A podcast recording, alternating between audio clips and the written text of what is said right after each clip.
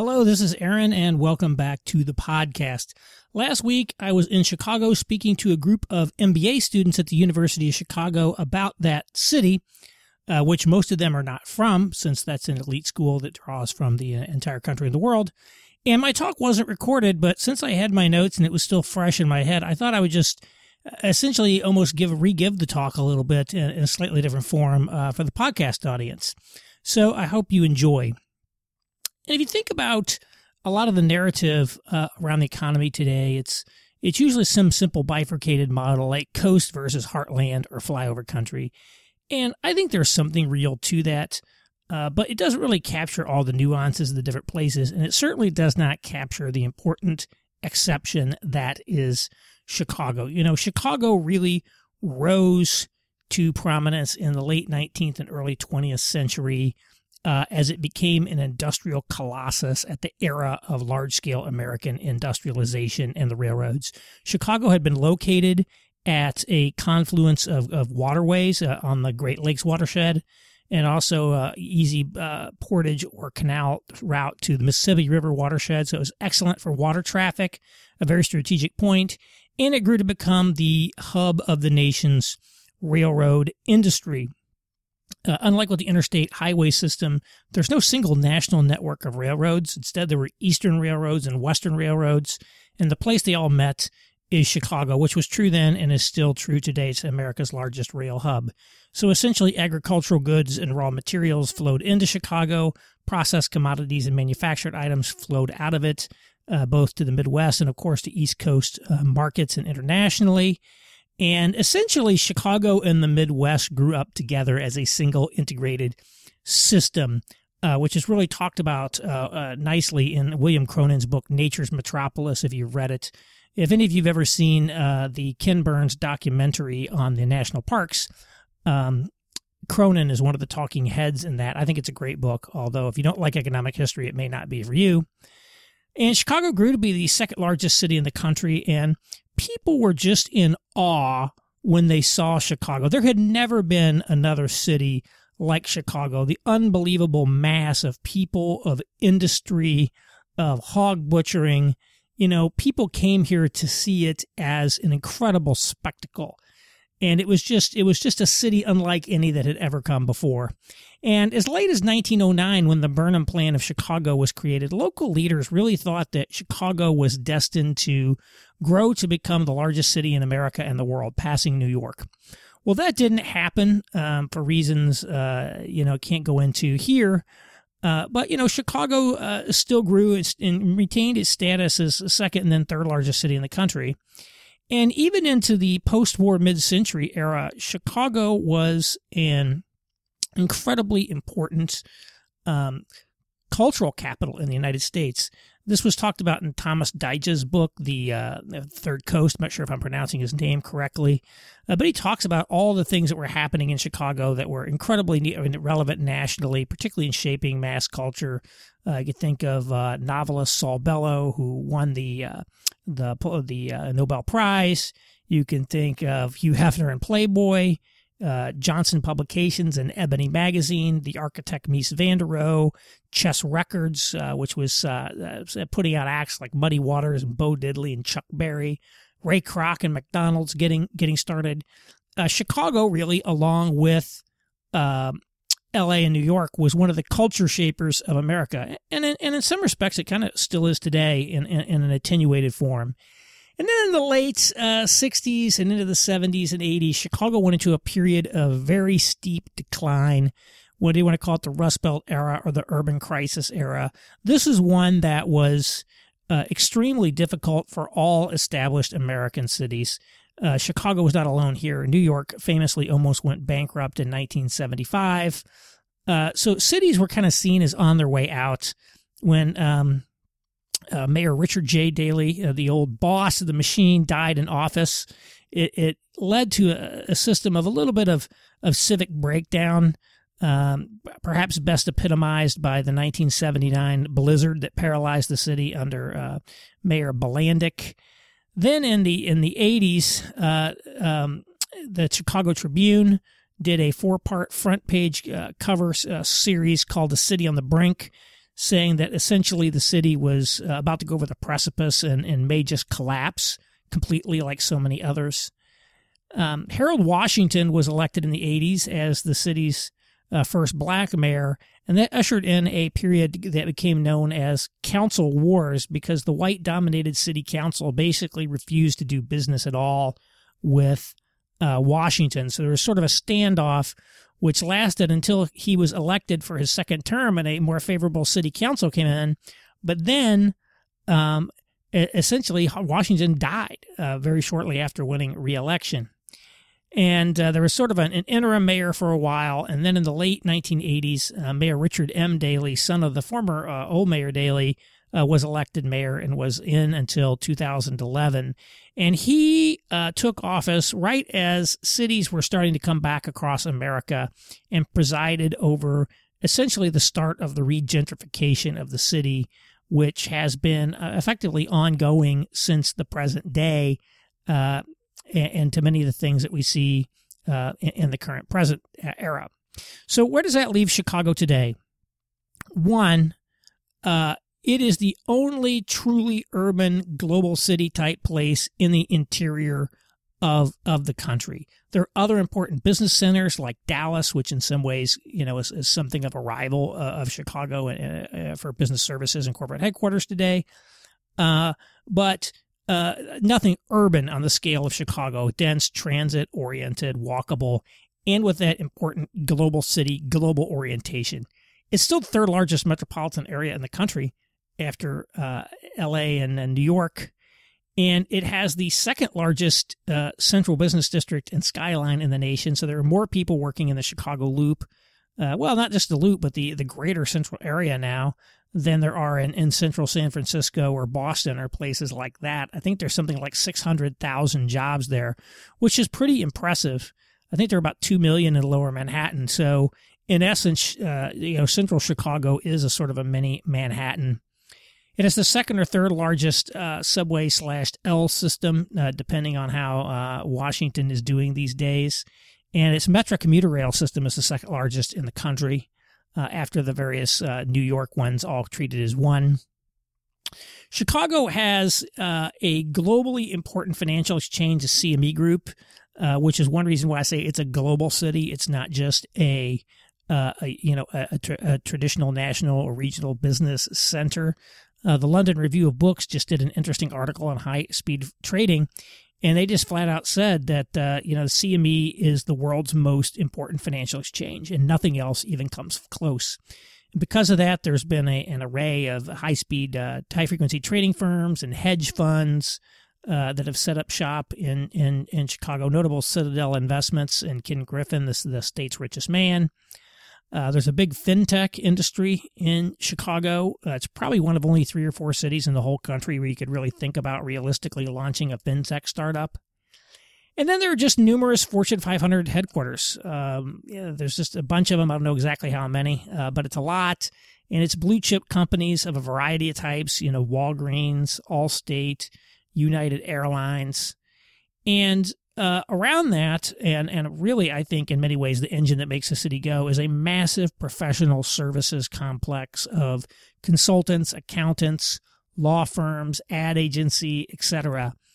Uh, that includes globally important firms that are based in uh, in Chicago, like the law firm Sidley Austin, which is one of the ten largest in the country and one of the largest in the world. Uh, Accenture, uh, when when I worked there, had its largest U.S. office in Chicago, and it had been founded there. Um, Arthur Andersen started his company in Chicago, and Chicago, along with Dallas, is probably the best place in the country for what I call professional services overstaffing. That is, you hire more people than you actually need to service the local markets, with the idea that you're going to fly them around the country to clients around the country. It's in the middle of the country, so you can fly to, to both coasts it's in the central time zone. It's a big city with a huge hub airport. You can get the talent. And you just don't want to be overstaffing at a place like San Francisco, which is super expensive and inconvenient to fly to. And then, uh, you know, maybe it's a different kind of professional services. Uh, it, it's an important center of the design industry. So architecture, interior design, uh, etc. Uh, SOM, the architecture firm, is, is based there And uh, a lot of the super tall buildings in the world, I think most of the super tall buildings in the world were designed by Chicago architects. It's also an incredible uh, culinary center. Um, every place has good restaurants now, but I would say Chicago's got better restaurants than than New York. And then there are some important cultural things that are still present in Chicago. I think one of the, the ones we all know is the improv comedy tradition there that continues to be so influential. I mean, essentially, there are only three comedy training grounds in the country New York, LA, and, and the Chicago system. Uh, similar with theater, um, there's a lot of serious theater uh, in in, in Chicago. Uh, there's some TV and things filmed there as well. My brother works as a professional actor in in Chicago, and if you aspire to work as, as any sort of a professional actor, um, you, you know, again, Chicago along with New York and LA is where you want to do it. And then, of course, the city is is seeing a massive construction boom. They're sucking in huge numbers of young college degreed people. It has a, a huge hub airport and maybe the only place that has a, a hub of two major airlines, uh, United and American, are both there. And it's full of just highly regarded institutions like the University of Chicago uh, and Northwestern. Uh, and and many trade associations and things of that nature. So there is a long, long list of things that uh, in and I think put Chicago in the coastal club, and in some ways it's it's higher than almost all the coastal cities except maybe New York uh, in, in a lot of these respects. But with that, Chicago has a serious series of problems um, uh, that it has to deal with as well. It essentially has stagnant regional population. It's a little less than 10 million today. And I asked uh, Chicago demographer Rob Paral uh, last year if the city, he thought it would ever hit 10 million. And he thought, he said, basically, unless they change the definition to the metro area, probably not. The city is also falling in population largely due to a black population exodus and a collapse in Mexican immigration, which had really been the dominant uh, ethnicity moving in there. And um, you, you, know, you, you, can talk, you can tell a lot of stories about immigrant uh, population in Chicago, but at the end of the day, I think it's the only one of the 15 largest cities in the country that's losing population. So that's not good. It continues to have significant crime problems down uh, recently, which is good, but still last year more murders than New York and LA combined.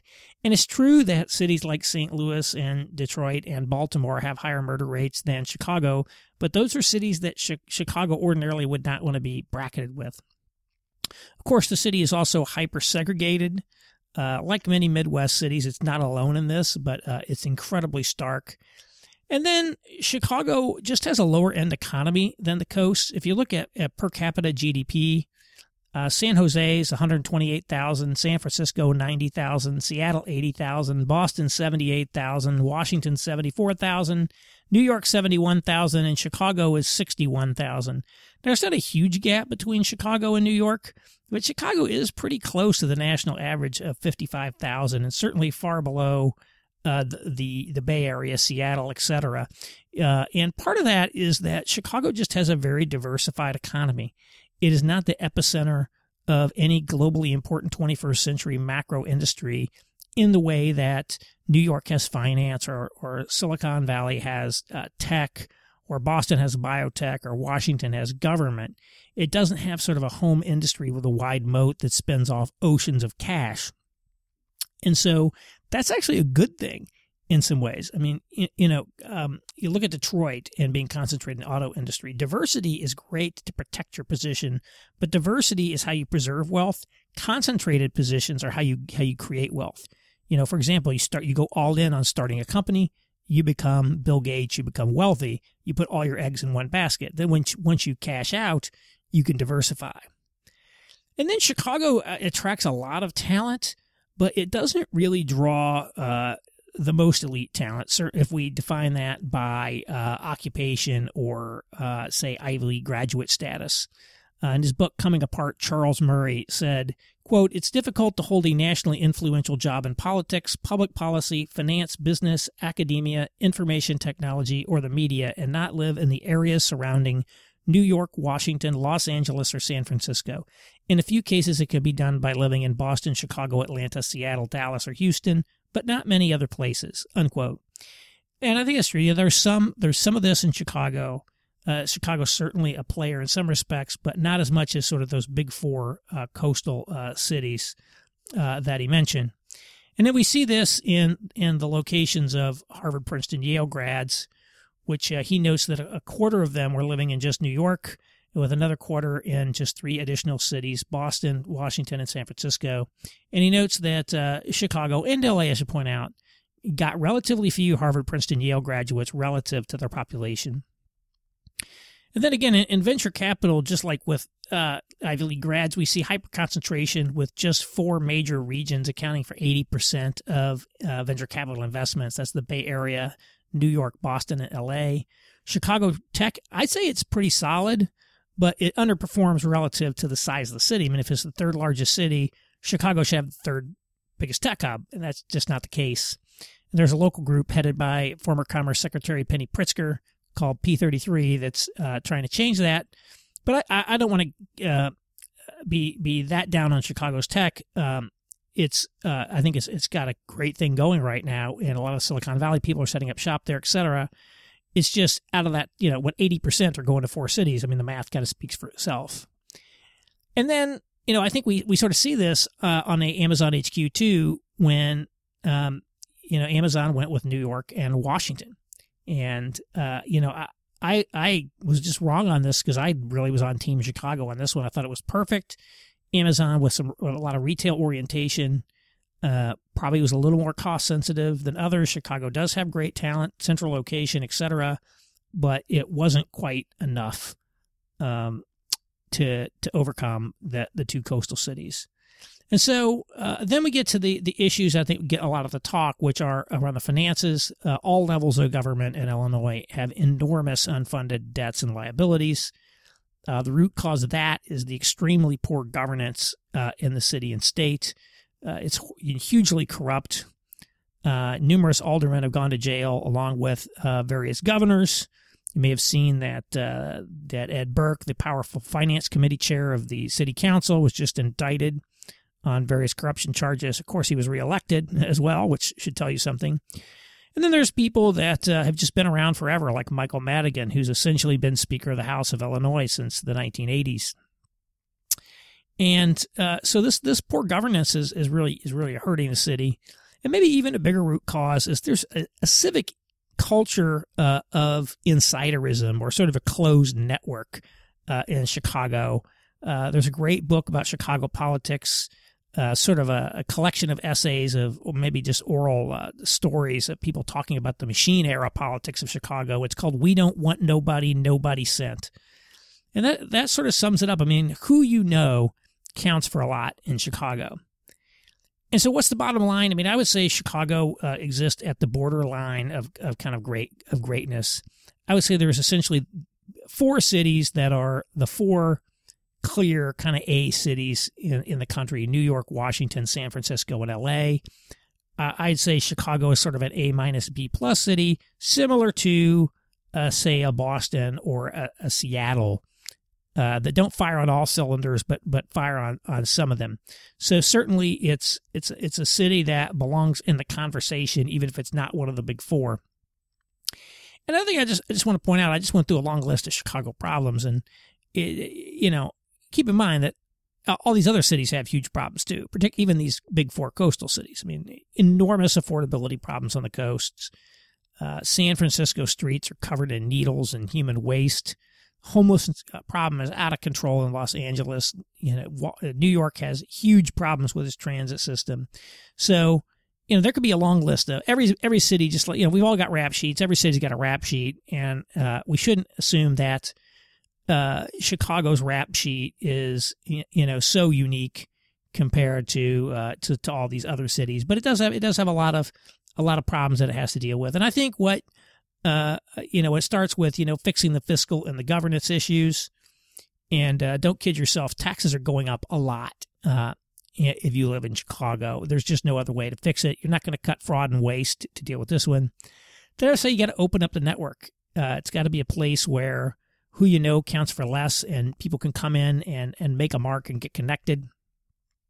I think Chicago has to find a way to generate more wealth, uh, which means it needs to build a claim to fame I'm not saying diversification is bad. Uh, there's nothing wrong with being diverse, but maybe maybe it's not an industry. Maybe it's like what happened in Seattle. Seattle doesn't dominate tech, but Seattle had you know Bill Gates and Jeff Bezos that built these tent pole companies that became fabric of the internet that enabled it to generate immense wealth. So maybe if, somebody could found a company like that, which means Chicago needs to attract and reward people, uh, you know, of the ambition level that the people on the coast have. Uh, which you know, when you look at people like Michael Bloomberg, Elon Musk, Jeff Bezos, Mark Zuckerberg, you got to find people like that in Chicago or attract them there and let them build like a world-beating company there. And then I think, you know, you've got to protect what's the killer app of Chicago, which is its quality price ratio. I mean, in terms of uh, having a true urban environment at a reasonable price and a humane existence, you know, in a lot of ways, Chicago is is is perfect on that. Uh, you know, I live in New York with a, a uh, you know a wife and a, and son in a, a one bedroom apartment. It's probably as good as it's going to get. You know, whereas in Chicago, an average professional couple can afford a pretty nice condo with a parking spot underground. And just being able to drive to a real grocery store and load up the car with groceries and drive home or to Target or to Home Depot or whatever, that counts for a lot. And a lot of the urbanists, they hate this. They hate it when I say this. And they really want to do to Chicago what, what the coastal cities did is make it obnoxiously difficult to drive. But that's just basically putting you in a category where you're not really well positioned uh, to compete. So I, I think that Chicago needs to remain like a, a relatively car friendly city, and they got to keep the construction going to keep costs low. And uh, just you know, then then then that quality price ratio really works out in Chicago's favor. And if you address some of the other points, uh, then I think things are looking good. So anyway, that's just some thoughts on Chicago. I hope you enjoy. And until next time, uh, this is Aaron. Oh, and by the way, one last thing: if you haven't left a, a rating yet on iTunes, please do that or whatever platform you consume on. I really appreciate it. Thanks again.